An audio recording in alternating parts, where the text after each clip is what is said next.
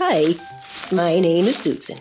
I've been arrested 32 times just for listening to people talk with each other. The problem was, I used to hide in the bushes outside the windows of people's homes to enjoy listening to strangers talk to each other. It's just something I like to do. I get bored and lonely sometimes, you know. Hey, Susan, don't do all that. There's another way to enjoy random conversations? Now, thanks to the Toddcast show, I can enjoy listening to conversations with strangers and learn something new every week.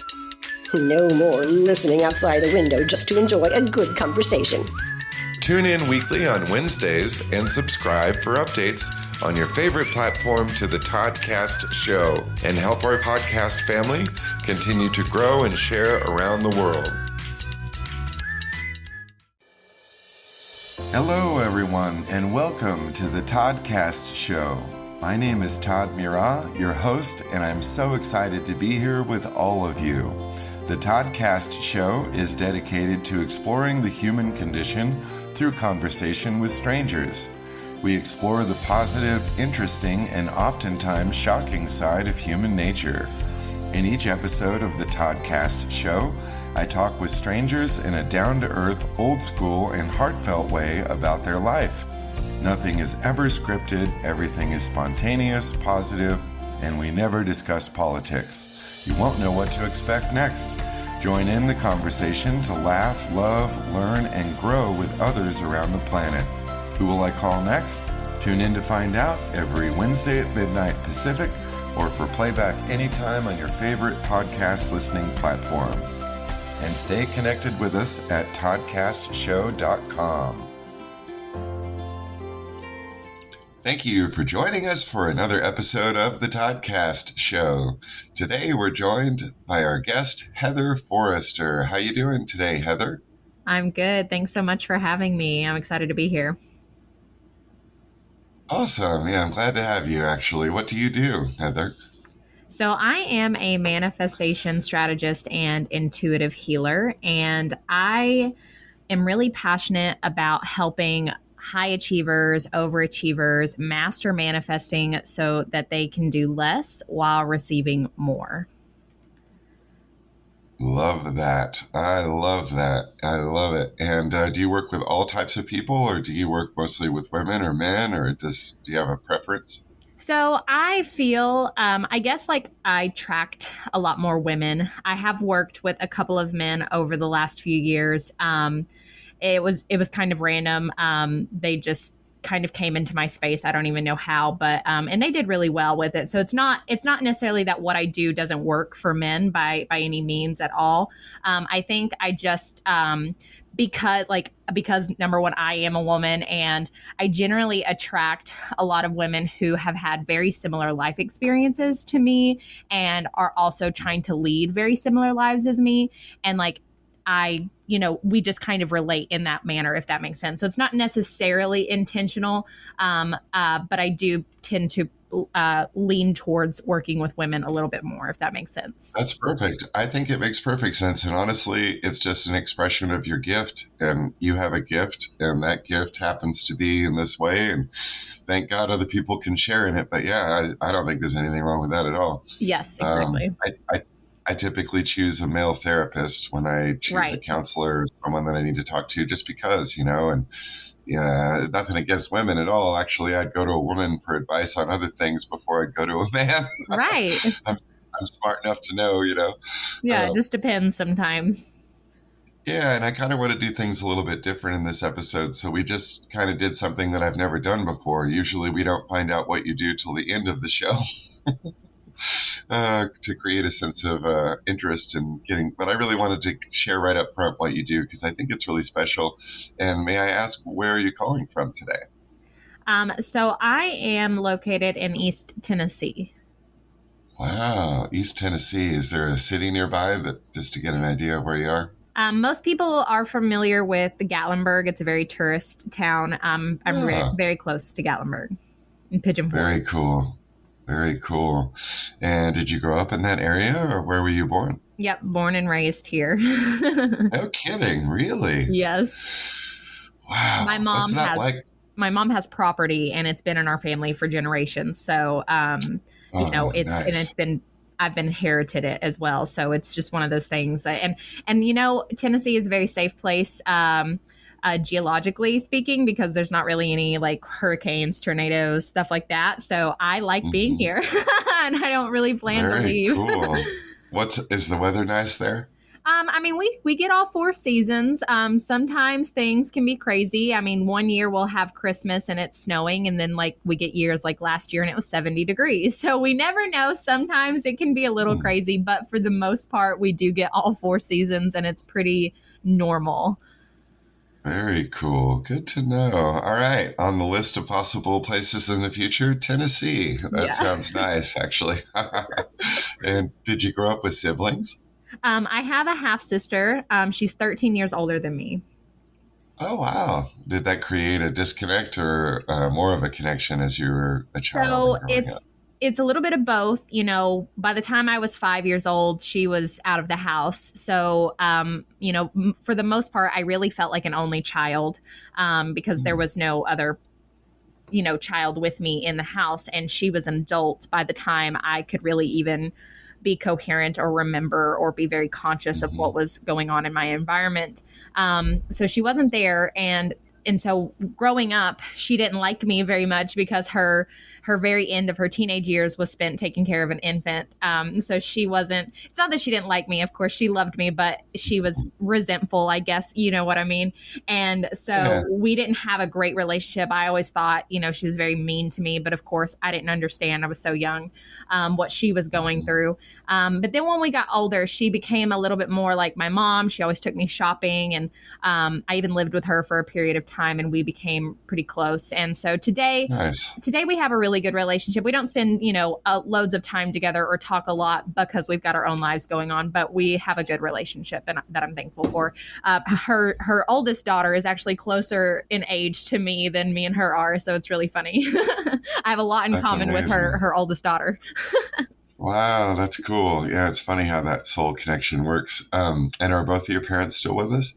Um, unfortunately, my father passed away unexpectedly from a massive heart attack Oh, um, about sorry. five years ago. I do have my Mm. mom. She's not in great health, unfortunately, just Oh, due to some habits uh, that she's you know accumulated over her life and uh, what it's Mhm. kind of uh, unfolded into but you know we just take it day by day so we have good days we have bad days um, i really didn't have a great relationship with her growing up um, and it's actually one of the things that I was able to transform as an intuitive healer, and um, you know things that I've, I've actually helped many clients with repairing relationships with their family members um, in the in a very similar way that I did with her. Um, so it's hard in the in the fact of you know just a few years ago we actually came to this like healed place together, um, and I just got to a place where I could really just kind of accept her for who she was instead of trying to like save her or change her, uh, which was Mhm. creating a lot of strain in our relationship uh, my entire life. Um, and then she gets diagnosed with this lung disease, and I kind of that inner child came back out and is like, "Oh, you got to change," and she's still not going to change. So it's one of those things Mm. you always are kind of navigating. But um, I'm I'm thankful for the healing that I've I've been able to do because I wouldn't be able to navigate it the way I'm navigating navigating it currently without it. Um, just out of curiosity, and I just am throwing this out there, but would you say forgiveness is the primary uh, element in the process of healing, or is it something else, or that and something else? So, yeah, forgiveness is a big portion of it. Um, but I would say uh, another key portion is gratitude. So, Mm. when I say forgiveness, forgiveness is being able to look at the relationship as a whole, meaning not just looking at what they've done wrong, but also looking at your part in the relationship as well. And being able to be honest about you know how you've reacted to their mistakes and their faults and their failures um, and and how maybe you know anything that you may have done could have influenced it because we unintentionally hurt others all the time and you know meanwhile a lot of it is doing it out of you know defense or we're trying to protect ourselves we're still playing a key part part in a destructive relationship that we might have so being able to just really kind of put yourself in their shoes and kind of really be honest with the fact like hey i hurt people too sometimes and like when you think about why did i hurt that person it was because you know i was trying to do what was best for myself or you know, hey, I was just trying to protect myself. And then you look at the person who's hurt you can you kind of see how maybe they were just trying to do what they thought was best for themselves or were they just trying to protect themselves in any ways? And you can kind of see the humanity in all of it and it kind of becomes a little bit neutralized in the way that i go about forgiveness. It's more about just being radically honest and looking at the whole entire situation and your part in it as well and then like their humanness in their part of it. Um, and then gratitude is where you kind of take what you're not Uh, happy with right? Like if you've got a person in your life or or a situation even and you've got like a column of this is what you like about them and this is what's going well and then this is what you don't like about them and this is what you know is not going well. If you look at that mm-hmm. column of this is not this is what's not going well those are essentially your complaints in that area or with that person or even with yourself.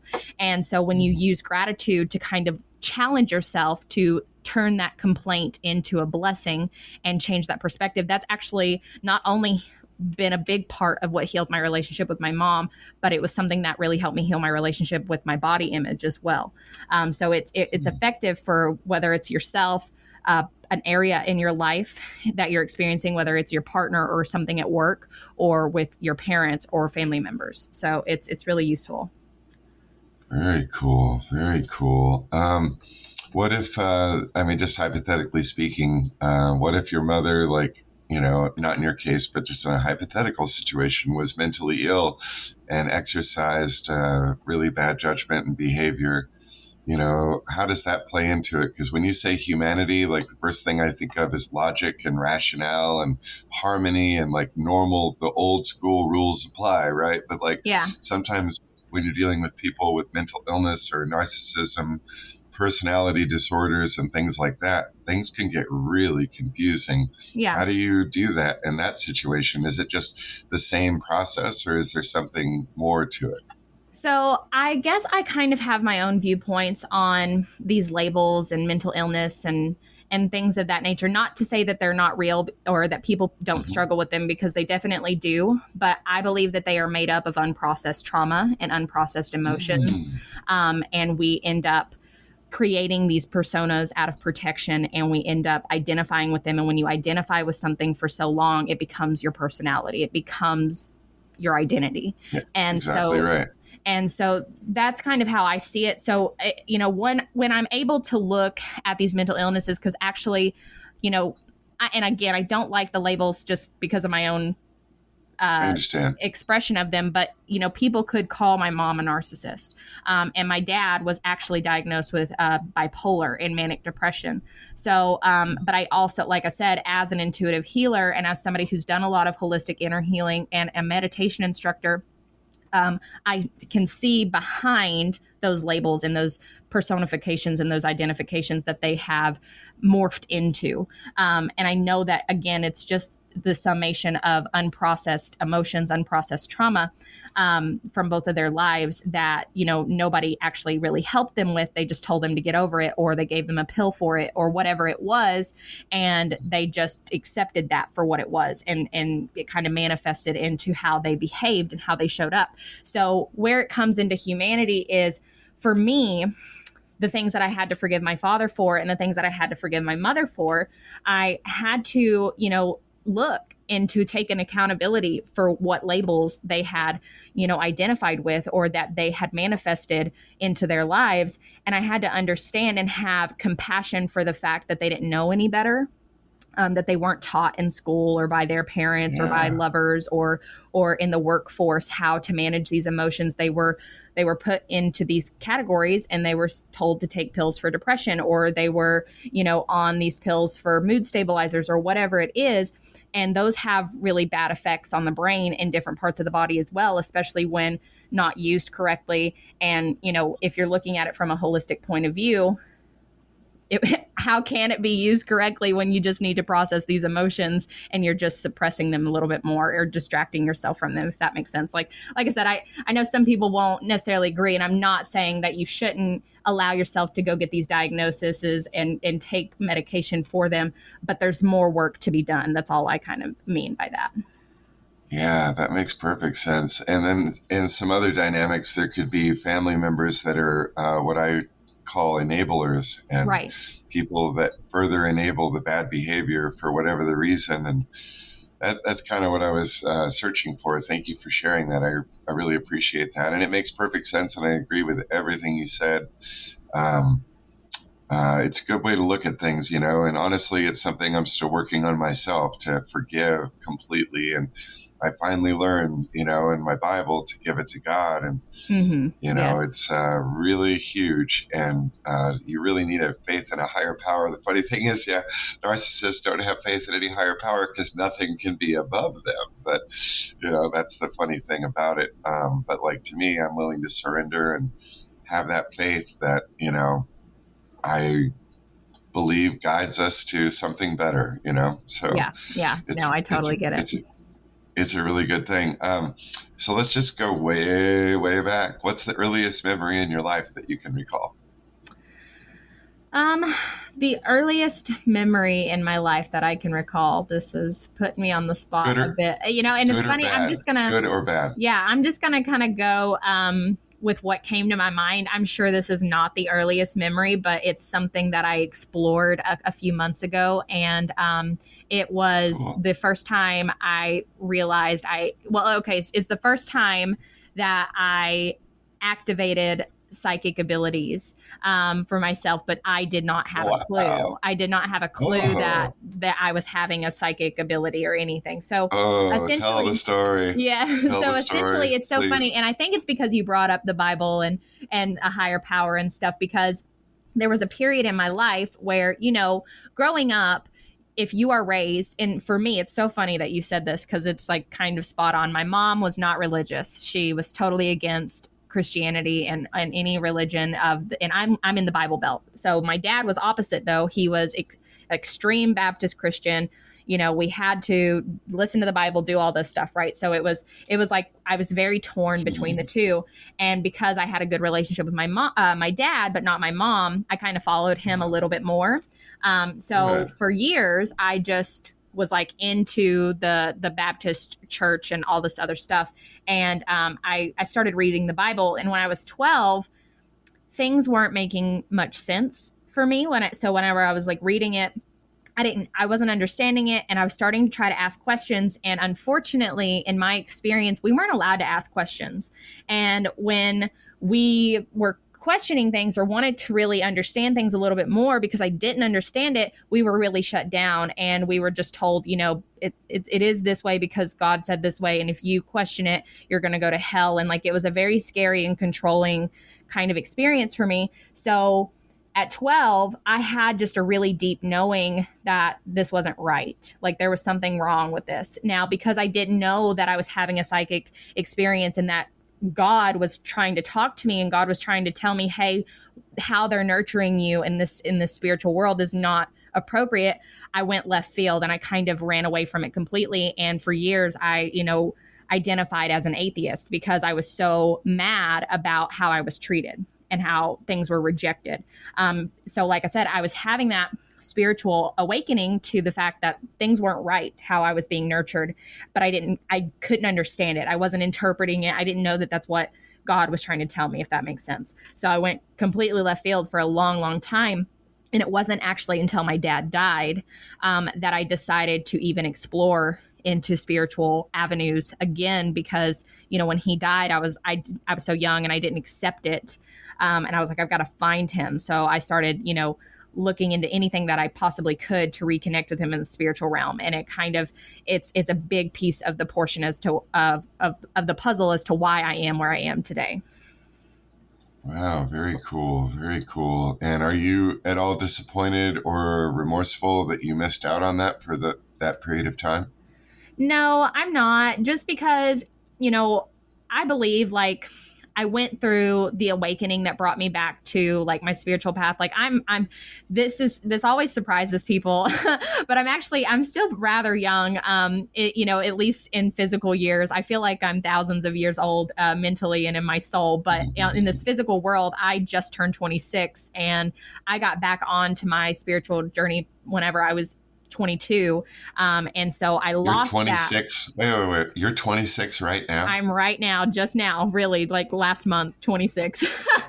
That's so crazy. I think uh, you'll be the second youngest person I've ever interviewed. Yeah, so it's it's it always surprises people, but you know I've been through a lot, um, and I've experienced a lot in a very short and quick period of time. Um, and I definitely, it, and it's another reason, and I've learned a lot. Obviously, you know, like I was able to not only yeah. go through that, but transform it into something different and uh, take control of it.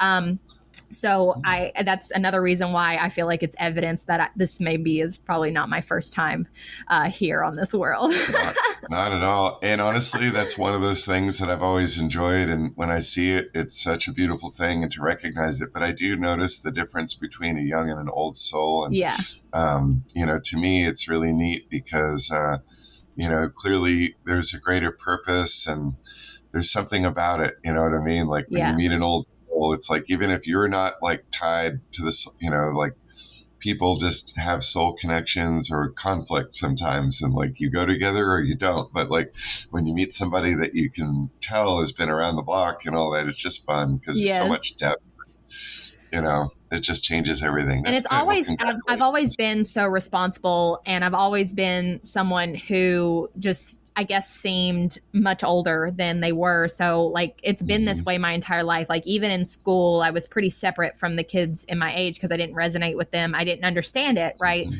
um, throughout mm-hmm. my life. Like why I always just felt like an outcast, of course, you know, because that's how we feel mm-hmm. when when we are different, but we're not nurtured or we're not taught that it's possible to feel different and for these reasons, right? Um, so you just you end up feeling like you're being bullied or like you don't belong. And so for a long time, um, that's a very scary place to be, um, especially as a teenager and when you're transitioning from you know childhood to adulthood, um, when you're not feeling supported and you don't really understand who you are. So there was there were several phases in my life where I was you know just trying to survive. And that survival was just me like trying to morph into whatever society was trying to tell me that I needed to be. And I just kept digging deeper and deeper into that. Um, and then the unraveling of that conditioning, the unraveling of these societal expectations began when my father passed. Because when I lost my dad, I was like, what am I, you know, I kind of like started going through this, like, well, why have I been trying so hard to make all these people who I don't even care about, like, happy? And I've I've spent so much time, you know, focused on things that don't really matter. If that makes sense. Right. Yeah, totally. God, I think a lot of us are guilty of that. uh, but that's the key is to break free from that because living in spirit is much better than living in whatever that other thing is. exactly. Um, Groundhog Day is and what so, I call it. Right, right, right. Yeah, the void is no fun. Purgatory yes. sounds terrible. No thanks. You know. Yes. Um, so you had your spiritual awakening as a preteen, and um, does it go back any farther? Like, I mean, like early, early childhood. Is there anything that stands out that has anything to do with your personal development and how you kind of came to be that? Maybe you've overlooked? Well, I mean, I mean of course, of course. Um, so part of my healing is, you know, I had to go back. It, you know, the the first thing that woke me up, um, and it's it's it's it's very uncomfortable for me to chat about, but I do because I understand it. A lot of people may not, um, but it, it's kind of uh, on point with the theme of like forgiving someone, um, and and really just being able to do that. So I woke up and grew up very quickly because I was molested at four years old. Um, and oh, hopefully that's not, you know, too much information. Like I'm fine with it, but no, uh, it's, like, it's okay. It's okay. But, um, so I was wide awake, you know, at four years old to a lot of things that I shouldn't have been. And an experience like that just, it, it's one of the things that accelerates you into wanting to be more like an adult because especially because it wasn't like a bad experience and that might sound crazy um, but you know when you are brutally abused or raped it's it's a different experience than just being like molested in, in a in a loving or a nurturing way. I, and I, like I said, I know that might sound really weird, but there, I, I, I can understand the difference. I yeah. understand what you're saying. Yeah. yeah, and so there's a difference in in how it affects you. Right, one might make you shut down, and the other makes you overly hyper curious. If that makes sense. Um, yeah. So. I, it's just inappropriate. That's the right. key. right. So so Was uh, it, from from that moment, you know, from like that experience going into school, I wanted connections. I wanted attention, um, especially because I wasn't really getting it from my mom, but I got it in that way. It, it opened up my world. So I wanted connections. I wanted relationships. I wanted boyfriends. I wanted whatever. And people weren't on my they they weren't experiencing that. They were in they were in some other world and i'm experiencing this i'm craving to be you know loved and affectionate and all this other stuff. So you know like i said i've been i feel like i've been in a very accelerated experience my entire life.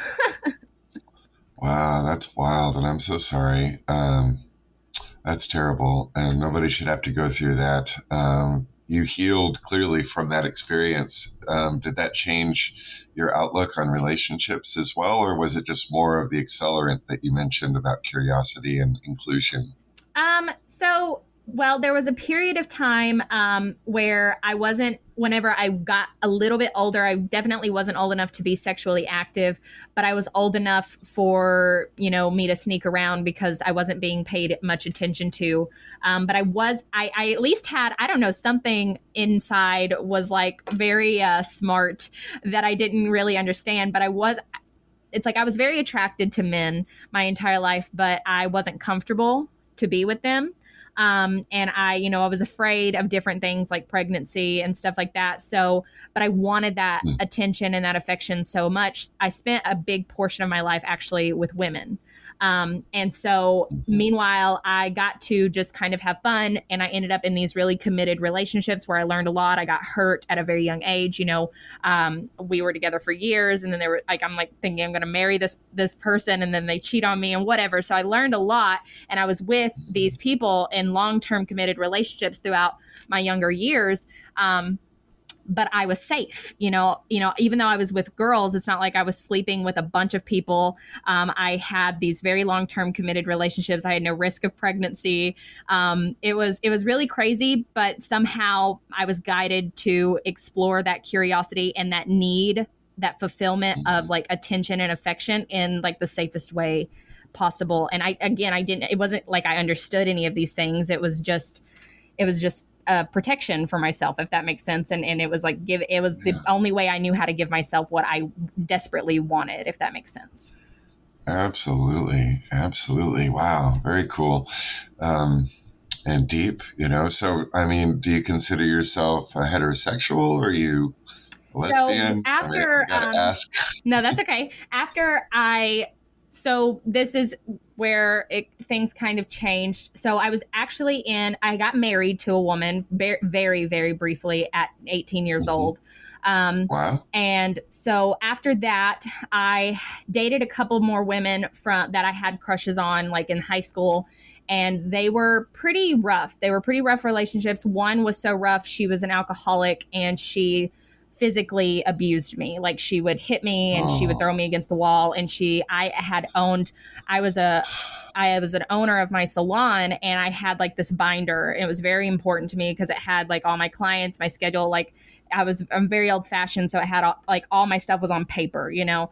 And so I would take mm-hmm. that binder with me everywhere. And she was, you know, she would do things like, break my stuff or threaten my animals and it was a and I was only with her for a month it felt like a year um, Good lord! It, I, and I because I was up all night and I just I was only with her for that long because I was trying to find a way out. And like I said, a month there was crazy. Oh yeah, it was it was Absolutely. crazy. It felt like three, three years in prison, and it took me months to really like stop crying about that experience. It was crazy. The recovery yeah. time was was was really wild, and men started. And I so at this point, I'm I'm like 19, almost 20 and men started coming into my life. I started attracting more men into my life, and uh, and I wasn't open to it. You know, I was very into this like I'm attracted to boys, but I'm a lesbian kind of thing, and. Uh, mm-hmm. So, but then I just kind of allowed myself to to ease into it, and then I actually ended up meeting my um, my father, uh, my daughter's father. So I, I that oh. we are not together. It, that's another crazy experience uh, in and of itself. Um, okay. so, so, this is the first man that I actually ever was with. Um, and I finally felt comfortable and it felt, you know, I, I started to realize, look, I don't, I'm, you know, that's one of the first points in my life where I, I let go of the labels and decided you get to be whoever you want to be.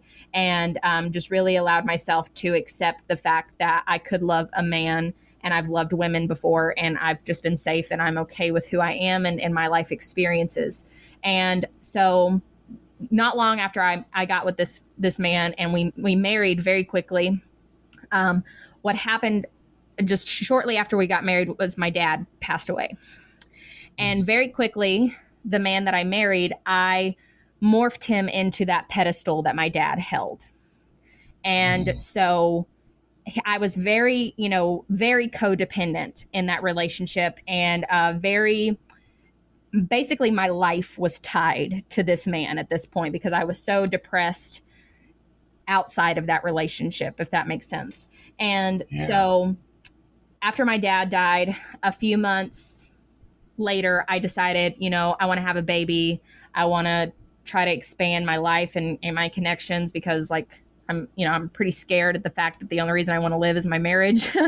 and uh, so I, I just, we decided to plan to have a, a child. And uh, now I definitely don't recommend having children just because you don't want to live, right? And you want to create more reasons no. to live. But um, I was very young and I'm very thankful that it happened anyways.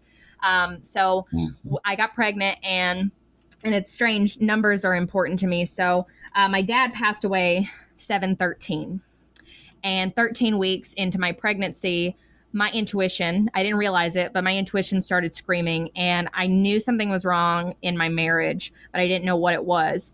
And during my pregnancy, over time, there became more and more red flags. Um, so I don't, I, I, never know how to like go into this, but because uh, it's okay. it's really dramatic and it's it's just so crazy with with what I've experienced. Um, Whatever you want to share is fine. Well, and I don't care to share it. I just never know how to like you know drop it in here because it's just kinda, it's, it's kind of crazy. Um, so, anyways, while I was pregnant, everything was happening kind of in front of me, but kind of behind my back. So they started asking my my ex-husband started asking me if they could wear women's clothing and just different things like this and I and they were telling me that it was just something they never got to explore as a child. I don't know. And as somebody who had been in the LGBT community, I was very open and accepting to the fact like he wanted to be curious, but I still wanted him to be him. And that's what I would always tell him, you know. Um, but I didn't care for him to try whatever. So over months of my pregnancy, he just slowly more and more started wearing women's clothes more often He's growing his hair out. And and every once in a while i would have like these fights and i would be like you know are you trying to be a woman? Like what's like happening? Like why you never wear what you used to wear. You don't even look like you used to look like. What's going on? And he's like no no no no no. I'm not a woman. I just like this blah blah blah. And then when my daughter was four months old he wrote me a letter and he was like i'm transitioning and I'm getting on hormones and all this other stuff. And I'm sitting here like, I think I'm like living in this house with a stranger. I'm in the middle of like deep postpartum depression because when you've never had a child before, you don't know what it's like, and the hormones, the emotions are are wild. They're extremely crazy. Yeah. This baby, you know, now is like a part of me. I can't do anything without this baby. I don't know who I am anymore. And now my my father's dead and my husband doesn't exist. Mm and it all just happened right before my eyes and i was like okay uh, what in the I, I literally for a straight six to eight months and that was really hard because for the almost the first full year of my daughter's life i was lost. I was incredibly gone in my mind and that was a really hard thing to come back from. Oh i'm so sorry. Um, but you have a child now Yes. Right? Yes. Okay. She is. Yes. yes. She right. is uh, three years old and she is. I have a partner uh, as well, and he's the love of my life, but so is she. and right uh, so uh, kids always come you know, first. yeah. Life is life is amazing now. I know that this has been bleak up until this point. no, it's quite all right. Yeah, we're, we're getting to the good stuff yes, we're getting to the good wonderful. stuff. We're getting to the good stuff, and uh, that is really beautiful. Congratulations! And um, gosh, you know, with most people, you know, we're talking like, you know, in my twenties and in my thirties and in my forties, and now, right. my, you know, it's like, and you're like still in your 20s. Like, no, I'm, so t- I'm talking, I'm talking, this happened. My dad died at 20 when I was 20. and so this, this all happened within, within a year and a half, you know, within t- like maybe right at two years, all of it happened. By the time I was 22, I was thrown into, they call it like the dark night of the soul or whatever. And that's when your whole world crumbles and shatters and you really awaken and you start on the path of who you're supposed to be. And so it was, oh, cool. it was a very, very quick crumbling of that life. and um, I'm very, very thankful for my daughter because she yes. is definitely the reason I even got to this point and held on for that six to eight months where I was so lost, you know, because she was always in the back of my mind, even though I wasn't able to be present with her. Um, and that was, it was so hard. But she, she basically, whenever I kind of started to, I, I finally left the marriage um, I, I cut basically everybody that had wronged me out of my life. And I just, but I did it out of hate. I did it. I was like, I'll screw this. Like, I've lost everything and I don't care to lose any, everything else, you know? So I just closed the door. It was just going to be me and my daughter, even though I was extremely codependent. That was the hardest thing for me to do. But I made that decision. And yeah, I made it out of anger and hate. It wasn't out of, oh, I'm going to heal. It was out of, screw all of you. I'm done. I'm closing the door. No one's coming back in. And it was yeah. the best thing that I ever did because you know, and at the time, thankfully there's worse things to be addicted to, but I was addicted to marijuana. It was it was my like crutch. It was the thing that I, I hid my grief and my emotions and, and everything that I was going through. I was always smoking weed. I was so high all the time. Um, just because I couldn't do anything else and and so with all the emotional overwhelm the stress and being high all the time i wasn't taking very good care of myself i wasn't eating a lot um, i you know was just always stressed and and I was just doing my best to be the best mom that I could be at that point. That was the only thing I decided I was going to care about. And then I also had my salon, so I was just like, I'm just going to go to work and I'm going to be a mom. Fuck Heather, right? Because I'm done looking at her, right? I was so mad at myself. I kind of hated myself. I felt like I did this to myself, and um, and then and then that's when my body started to shut down. So my heart was beating irregularly. I was getting to a point where I couldn't speak very well. Um, and I, I, I mm. it, you, it could be what you maybe consider a panic attack or an anxiety attack. At least that's maybe what it felt yeah. like. But it, it was a very clear sign that it was um, the beginning stages of something that was going to take me out if I wasn't careful. Yeah. And yeah. Um, so what I, you know, when I had that moment of like my heart beating irregularly, I I just heard a voice very loud and clear in my mind and it said you can let your daughter watch you die or you can let her watch you change. And I was like, well, what the f- does that mean? I was like, what does that mean? And how do I do it? And mm-hmm. it was that, mm-hmm. it was that recognition that I had a choice that made the pivot. It made everything change. Mm-hmm. Wow. And uh, is that what led you to do what you do now? Is that part of the process? Yes, does, it was uh, part of. It was definitely part of the process because, like I said, it was it was the first time I recognized I had a choice in my life. Very cool. And That's so important. when I realized I had this choice, I began to ask questions. I was like, well, how do I change? How do I heal? How do I make how do I be better? How like what what do you mean? Like I have a choice and and my and what happened was is I went from asking questions like I'm a victim of this life saying, "Well, why is this happening to me? Why did everything get ruined?" Because that's that's all I was running my mouth about. Like I would go and vent to my tattoo artist, I would go and vent to people at work, I would do whatever, and that's all I was saying is like, "I don't know why I deserve this." You know, I was just in such this victim mentality of like, "Why me? Why me? Why me? Why is this happening to me?" And then whenever I was yeah. hit with that realization, I was like, "Well, how do I change?" I started asking new questions. Started asking questions mm-hmm. of like, "Well, what's the solution?" And I was curious because, like I said, it was the first time that I realized maybe I had a choice. And and so when I started asking these questions without expectation, because I didn't know what, what what answer I could get, I didn't know what I was going to be shown. I had no expectation of where I was going to go from there. I was just open and curious. I created enough space to be shown, to be guided, and everything landed in my lap very quickly.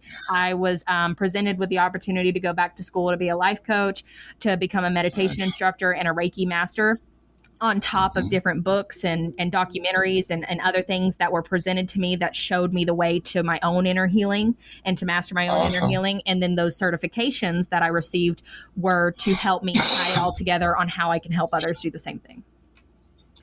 Amazing. That is so cool. And so you're called a manifest a manifestation business strategist, right? Is that your title?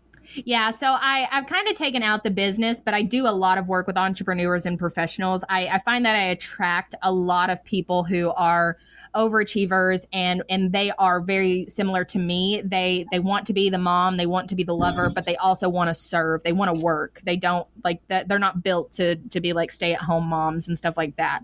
Um and so not not that there's anything wrong with that. That's just not my journey and that's not typically what i attract if that makes sense. Um is yeah. you know they they want per, it's generally people who are like they have these goals and they want fulfillment in everything. They they feel like leaders and as a parent as a lover and in the workforce whether they're business owners or they're just professionals in in their in their own in working for somebody else or with other people hmm awesome very cool and so you're basically someone that can work with another person to help them find their soul purpose, right? Like the purpose that they've been designed for as a spirit being, correct? Right. And a lot of them already have cravings of, you know, how they want their life to look or, or what they're feeling, you know, called to do.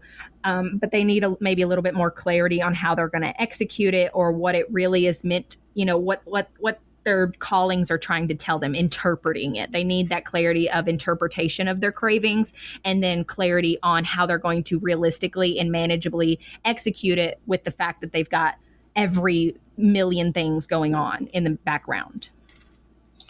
Absolutely, absolutely. And I was thinking when you said uh, that you had choices, the other thing that came to mind is you also discovered a purpose, right? That was a big part of it. Your purpose. Sorry, um, you kind of got quiet. What did you say? Oh, I'm sorry. Yeah, no, it's okay. Um, so when you were saying that you had a choice and you realized for the first time that you had a choice, you also discovered a sense of purpose, right?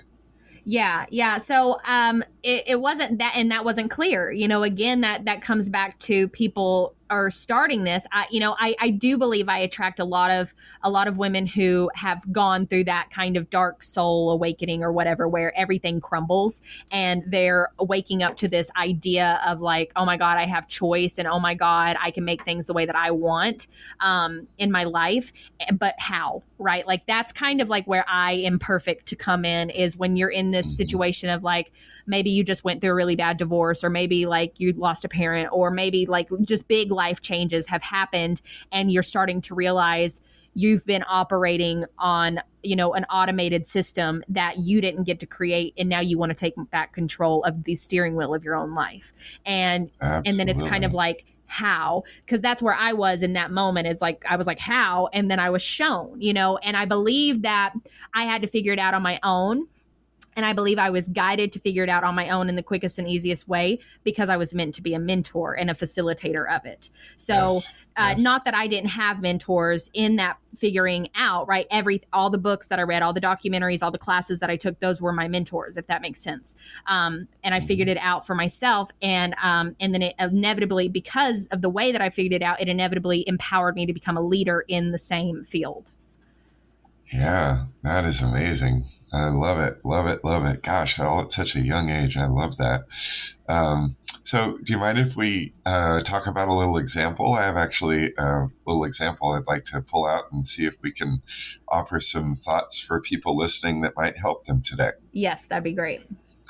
Okay, cool. So, I have a friend, and um, I met this friend. Ironically, I was I was renting a room in my house, and uh, basically, she was one of the cool people that I liked that answered the ad. And um, it didn't work out that she moved in, but we ended up becoming friends, and she's really cool and just got here from New Jersey. And uh, she moved all the way across the country just to find a new life. And she's a little younger, too, uh, a little older than you, uh, but not by too much. And um, I'm just curious, you know, for somebody that lands in a new spot and is looking for their path and looking for something that really fits, not just to get by, but to really get connected with their purpose in life, what kind of advice would you share to help them discover that and to awaken that manifestation element inside all of us, you know, because we all have it, but tapping into it is another story. What would you say to a seeker, a true seeker that's looking for awareness, of light in a path? You know what I mean? Like, yeah. how would you so, talk to that person? This reminds me of one of my clients that I worked with. Um, and it, it, just, it's what's coming up for me. So I don't know, you know, without knowing your friend mm-hmm. personally, it's hard to give specific tailored advice, you know, but this is what's coming to me. So I want to share a little bit about my client's story. Um, and just, you know, she can kind of take what resonates. And, and of course, you know, like you said, you can. Oh, it's- really for everybody. I just thought we'd use her as an example right. so you can generalize. Right, no exactly, problem. exactly. So uh, it, anybody who's listening can just take what resonates from this and um, and kind of allow it to trigger yes. how it relates to themselves. So anyways i have a client um, she's very similar to to me in my pa- in my past but n- not the same at all but she had a um, you know she had lost her parents um, lost friendships. Everybody had kind of abandoned her or betrayed her into some sort of sense and, and kind of maybe took a little bit of advantage of her. And she had gotten into this position of she felt like she didn't really know who she was. She didn't really know what her path was. She knows that she's very passionate and she has a very entrepreneurial uh, soul and she wants to create. She's very creative and um, she knew that she and she she wanted clarity on her health. She wanted clarity on all aspects of her life. Um, and so what we had to do that's going to be my first thing is depending on if if she's just wanting if if somebody is just needing clarity on one path right like uh, for me personally my my perspective of this is without knowing who you are you won't be able to attract anything soul aligned for you. So what that means is there's not going to be a soulmate that pops up without you being connected to your own soul first and being whole within your own soul first. There's not going yes. to be a soul aligned career that you um, awaken to or an opportunity falls into your lap the way it did for me as a life coach and meditation instructor and all of my modalities that I got certified in. All of that landed to me when I awakened to myself and my own inner awareness, if that makes sense. So the the, Absolutely. the first thing that we're gonna have to do is obviously if there's a disconnect in like what who am i and what am i supposed to be doing how am i supposed to be serving there's something missing here for my life and i have several clients that come to me just specifically because that's what they want that clarity on the process is always going to be to figure out well where are you at currently because without being extremely aware of where we are at currently and within ourselves and within our external environments, we're not going to be able to fill that gap of where we are to where we want to be. We have to be, and, and that's that's the path to self discovery. That's the path to awakening the soul aligned opportunities. Because, like I said, generally mm-hmm. speaking, when something is soul aligned, you might be out there kind of putting yourself out there to receive it. But if you've not awakened to that soul alignment within yourself, if you start tr- putting yourself out there, the opportunity will either A, not show up or it won't be realized. Because if you've not awakened to it in yourself, it could be staring you right in the face, but you'll never see it. Mm. Yeah, I feel that. That's great advice. Wow. Um, and it's so true. And I've seen it in my own life um, how things show up, but if you're not in tune with it, you won't recognize exactly. it. And in hindsight, you know, it's like, man, I missed a lot of opportunities, you know, just from not being in tune and, you know, or aware or whatever it was. But yeah, that's that's it. So would you suggest like someone that's looking to really get clarity um, outside, of course, working with you and coming for advice and consulting and counseling or whatever, uh, meditation, um, you know, take time out each day for yourself and turn everything off. What kind of advice would you give for someone that just needs to spend a minute to settle down and try to get focused on? So I think that. I think a good way to get started, just generally speaking, is we only want things because of the way we think it's going to make us feel. Okay. And our feelings are the fast track to what we are attracting.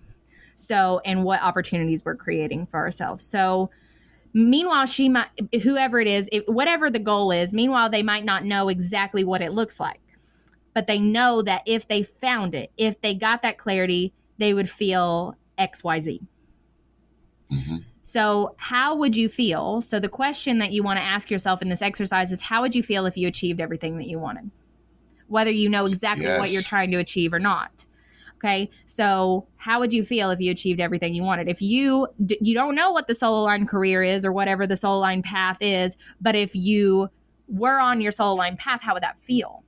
And then yes. you want to mirror back to where you are currently. And where in your life are you not feeling that way? And what moments or what thoughts or what what internally or externally are not currently promoting those feelings?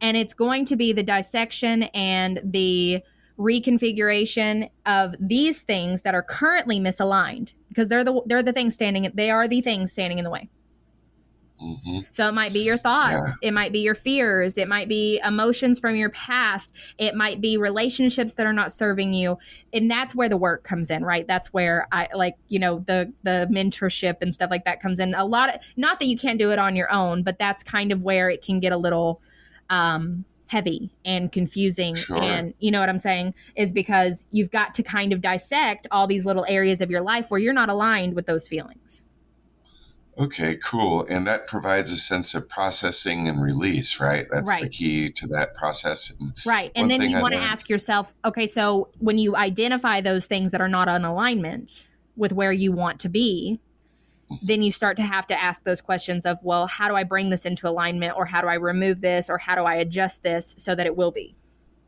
Yes, yes. And metaphysics is really cool. It's one of my favorite things. And, um, you know, I don't claim to be an expert by any stretch, but I was lucky enough to live with my father for a while when I was a teenager. And, um, he taught me some things that were really interesting along these lines. And one of them is that it's important, you know, to be in the mindset of already having received the thing. And uh, so if you're looking for something to change or you want to attract or manifest something, there's, uh, you know, what you're talking about is absolutely valid.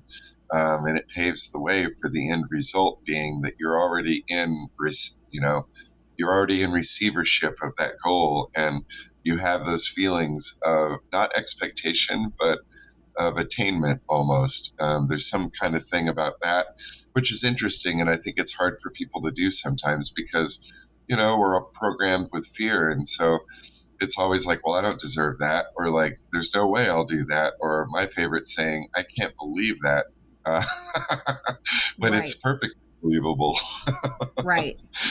Uh, but but that's the choice, you know. There's a choice, but you're exactly right. And processing and connecting and kind of merging those things out of your way, like that's the key to getting ahead. And we're almost, um, gosh, the hour is almost up. We've got about 10 minutes left. And I always like to make sure that nothing is missed here and I don't want to overlook anything that might be important.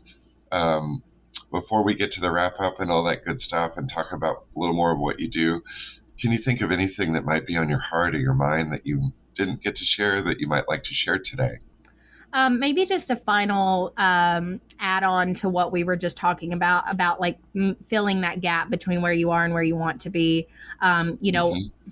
the one of the main reasons why it works so well is because if anything going on currently is not in alignment with what you're trying to create, um, basically the universe kind of reads that as you're not ready for it or you've got too much going on you know again like i said the universe whether it's putting it right in front of your face or not and it very well could be you won't even be able to receive it or or acknowledge it because of the noise kind of going on so it's always going to be coming back to the present moment coming back to who you are being right now that's going to determine the outline and the and the uh, fulfillment of where you believe you you are being called to go. Wow, well put. Such wisdom. Do you know there's people three times your age that have no clue what you're talking about? I know, I know, I know. oh, that's so cool, man. I love it. Yeah, clearly a gifted person you are. Um, so I'm just wondering uh, something else about. Uh, because honestly, it's a big issue, and I know that we all experience this. Can you speak to the issues related to self doubt and self sabotage and how those kind of things can be, you know, taken out of the equation? Yeah, so th- that's that's one of the bigger pieces of like why we can actually end up out of alignment with something is because of that insecurity or that inner doubt um, and then we in, and that inner doubt leads to the self-sabotage so what comes to me to share is you know when we are examining those insecurities or those doubts that we're having the reason we're sabotaging ourselves is because there is something there's a message within that fear that doubt or that insecurity that needs to be realized and processed and validated and and learned something needs to be learned from that message in order for you to move forward safely because that's all that what is anxiety and fear right? It's the reason why we have that sensation of hey there's something potentially dangerous dangerous around or hey we don't put our mm-hmm. hand on a hot stove because we know that that sensation is is warning us right so that is the same. That's how I like to look at doubts and insecurities and fears, especially when it comes to achieving our goals. A lot of people think, you know, we're just struggling with negative self-talk. And meanwhile, yes, that's that's how it can typically boil over to or manifest into, but that's not who you are and you're just misinterpreting the message that the doubt and insecurity has, if that makes sense. So, it's just a warning. These these doubts, these insecurities, these fears that we have around achieving our goals or or whatever it may be, or the anxiety around it. It's really just a message. And so I'll tell a story just as an example. So, whenever I first started my career in the online space and I wanted to start talking about these things that, like you were saying, people, you know, three times my age don't understand they have no idea what i'm talking about you can imagine the fear and anxiety that i had of starting to open my mm-hmm. mouth about these things when i'm just this mm-hmm. small town girl who had totally had you know a wrecked life. My dad died. My husband turned into a woman. Who's going to listen to me? You know i had these i had these total anxieties. Like they're like you know obviously she doesn't know what she's doing so how can she sit here and come here and you know like that's that's my that was my internal dialogue of like that's what people are going to yeah. think and that's how people are going to feel it was the me. opposite though. You knew more right. than a lot of people because of the experiences you had. Exactly. But the message for me within that anxiety and that fear and that insecurity was something very important because I want big success. You know, I want success not necessarily just money, but I want to help people awaken to their their infinite potential and their possibilities in this life. I don't care if I'm necessarily like it's not it's not all about the money. Of course I need money to survive, but I can't work with mm-hmm. everybody, but I can plant seeds for for way more people than I'll ever be able to to meet in my life. Yes. And that's what I yes. want. I want that microphone. That's why I do what I do. That's why this is one of my main strategies to to kind of put my message out there is to connect with other podcast hosts, you know. And so yeah. um, I want to be able to plant those seeds because I know that my words can resonate. And in order for me to even be able to do that at the capacity that I do today, I had to I had to face that fear of like, well, what if people don't understand what I have to say? Or what if there's, what if it's not as significant as I think it's going to be? Or, you know, whatever, right? Like whatever I was telling myself. And I had to decide that that fear, that insecurity was trying to say, hey, if you start putting yourself out there right now and you get deep or you get vulnerable and you're not really ready to be okay with rejection or whatever comes your way, you'll crumble and you'll give up. You'll crumble, you'll give up, and you won't keep showing up. So, this message, this fear, this insecurity, this message that it had for me was I needed to decide before I started showing up that I didn't care what the response was. What I cared more about had to be what I knew it did for me and the significance it had for myself. So my ultimate fear was I'm going to be insignificant in the the social media world or in public's eyes. And so I had to fight, figure out why I was significant enough for myself to do it anyways. Mm-hmm. Absolutely. And believing in yourself is a huge part of that. And that's so important to believe in yourself and uh, not let the fear and the self limiting thoughts and beliefs get in the way. Because, yeah, I mean, I've been there myself. And I mean, I still struggle like anybody else. And all that, but thank God we have the tools to do it, the tools of the spirit, you know. And yes, exactly. It's good, good, good to distinguish those really between um, emotions and stuff. I think sometimes people's emotions get the best of them and they actually think their emotion is spirit. right, exactly. You know, but it's not. That's just a product of our human body. And boy, won't it be nice not to have to deal with this crap anymore, won't it, Heather? well, and you know, and here's we'll... the thing: when you become when when you become in control of the mind and the emotions, you don't real it's not that you don't have to deal with it. It's not that you don't have moments of ego or moments of humanness you know but for the most part you are in a very blissful state to be the observer of your life and to yes. truly be connected to the god self within. You know we i believe personally we're an extension of creator god source whatever you know and so when we, because we are an extension of this, we, you know, I don't know, I, I like to compare it to the Bruce Almighty uh, movie, how mm-hmm. it's the depiction of we have the power within us to Absolutely. be godlike. And uh, yes. not not saying that we are God necessarily, but like we have everything that that God it's our gift to show up in that way. Mm-hmm. Mm-hmm. And so yeah the more we are become the observer and the more we set back into that part of ourselves which is in that soul which is in that observer self the more our lives we're the more present we are the more we're operating it just feels like we're walking on water like that's that's the experience that i i feel i have when i'm in that state. absolutely state. Absolutely. Yes, I understand. And with faith, you know, all things are possible. I believe that's a big part of the component. And, um, you know, I see that you do the same thing. So that's a beautiful thing. Heather, this has been an amazing conversation. Heather Forester, holistic healer, manifestation expert, all around amazing old soul. Um, for people that are listening, how do they get in touch with you and what can they expect when they reach out to you? So the best way to to be like in a, my bubble or whatever to be connected with me is on Facebook. um, I'm again, I'm I'm old school, so I, I I never really got into like Instagram or any like I you know I enjoy it, but I'm not really in. I don't have the time or the capacity to to learn all of it. So Facebook has always been kind of like where I reside. Um, and it, it, gives me a chance to be friends with people. I can, you know, be able to see your stuff, what you're going on in your life. We can message privately. I also have a private community on Facebook, Master Manifesting Hub. So that's where um, you know you can kind of stay pretty updated with me there in my personal page, um, and then. Um, you know, you can go to my website if you want to get any uh, some of my free resources. That's where you will find uh, my resources. You can learn a little bit more about me at my website, which is holistichealingservice.com.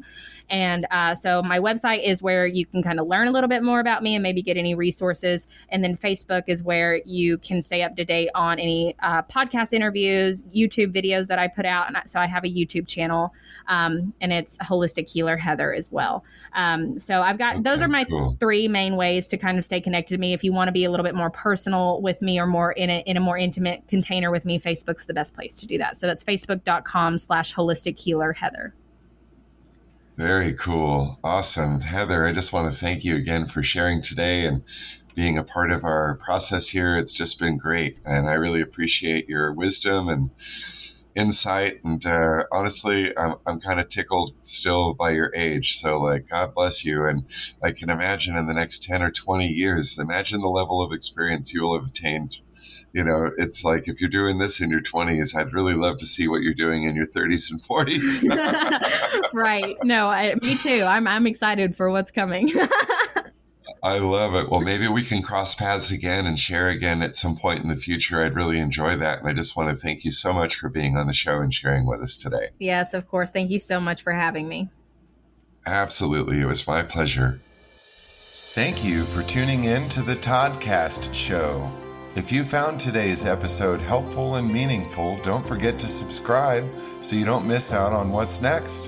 Remember that the Toddcast show is all about community and connection.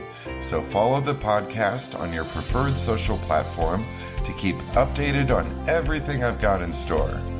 Also, check out toddcastshow.com to find out more and stay connected with me, Todd Murat. Be sure to tell your friends and family about the Toddcast show so the podcast family can continue to grow and share on an international level. See you over on the next episode.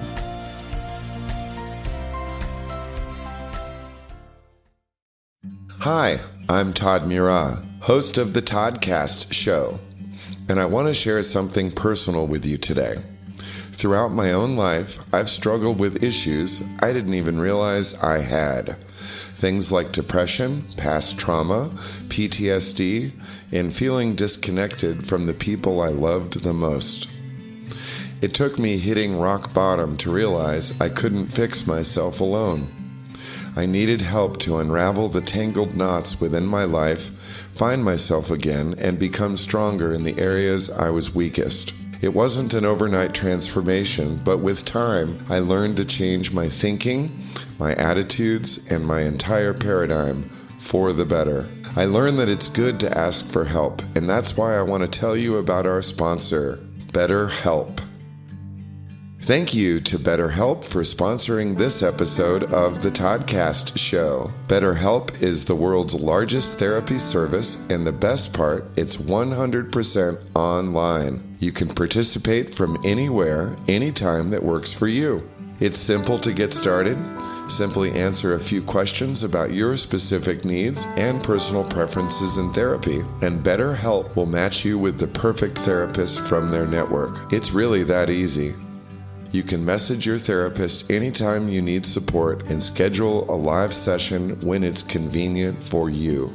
BetterHelp is committed to ensuring that you find the perfect match to guide you along your journey to well being. As someone who went through therapy and came out way ahead of where I started, I want to invite you to take this step to a healthier, happier you today.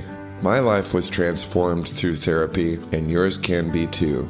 With BetterHelp, you get the same professionalism and quality you'd expect from in office therapy, but with a therapist who is handpicked for you, all at a shockingly affordable price. And as a special offer for our listeners, you'll get 10% off your first month by using the special link betterhelp.com forward slash Toddcast.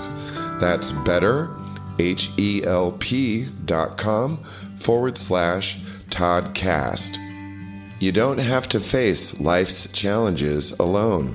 BetterHelp is here to support you through the big and small issues of your life in a way that can really make a huge difference, both short and long term.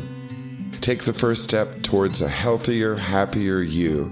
Visit betterhelp.com forward slash Toddcast to get started today.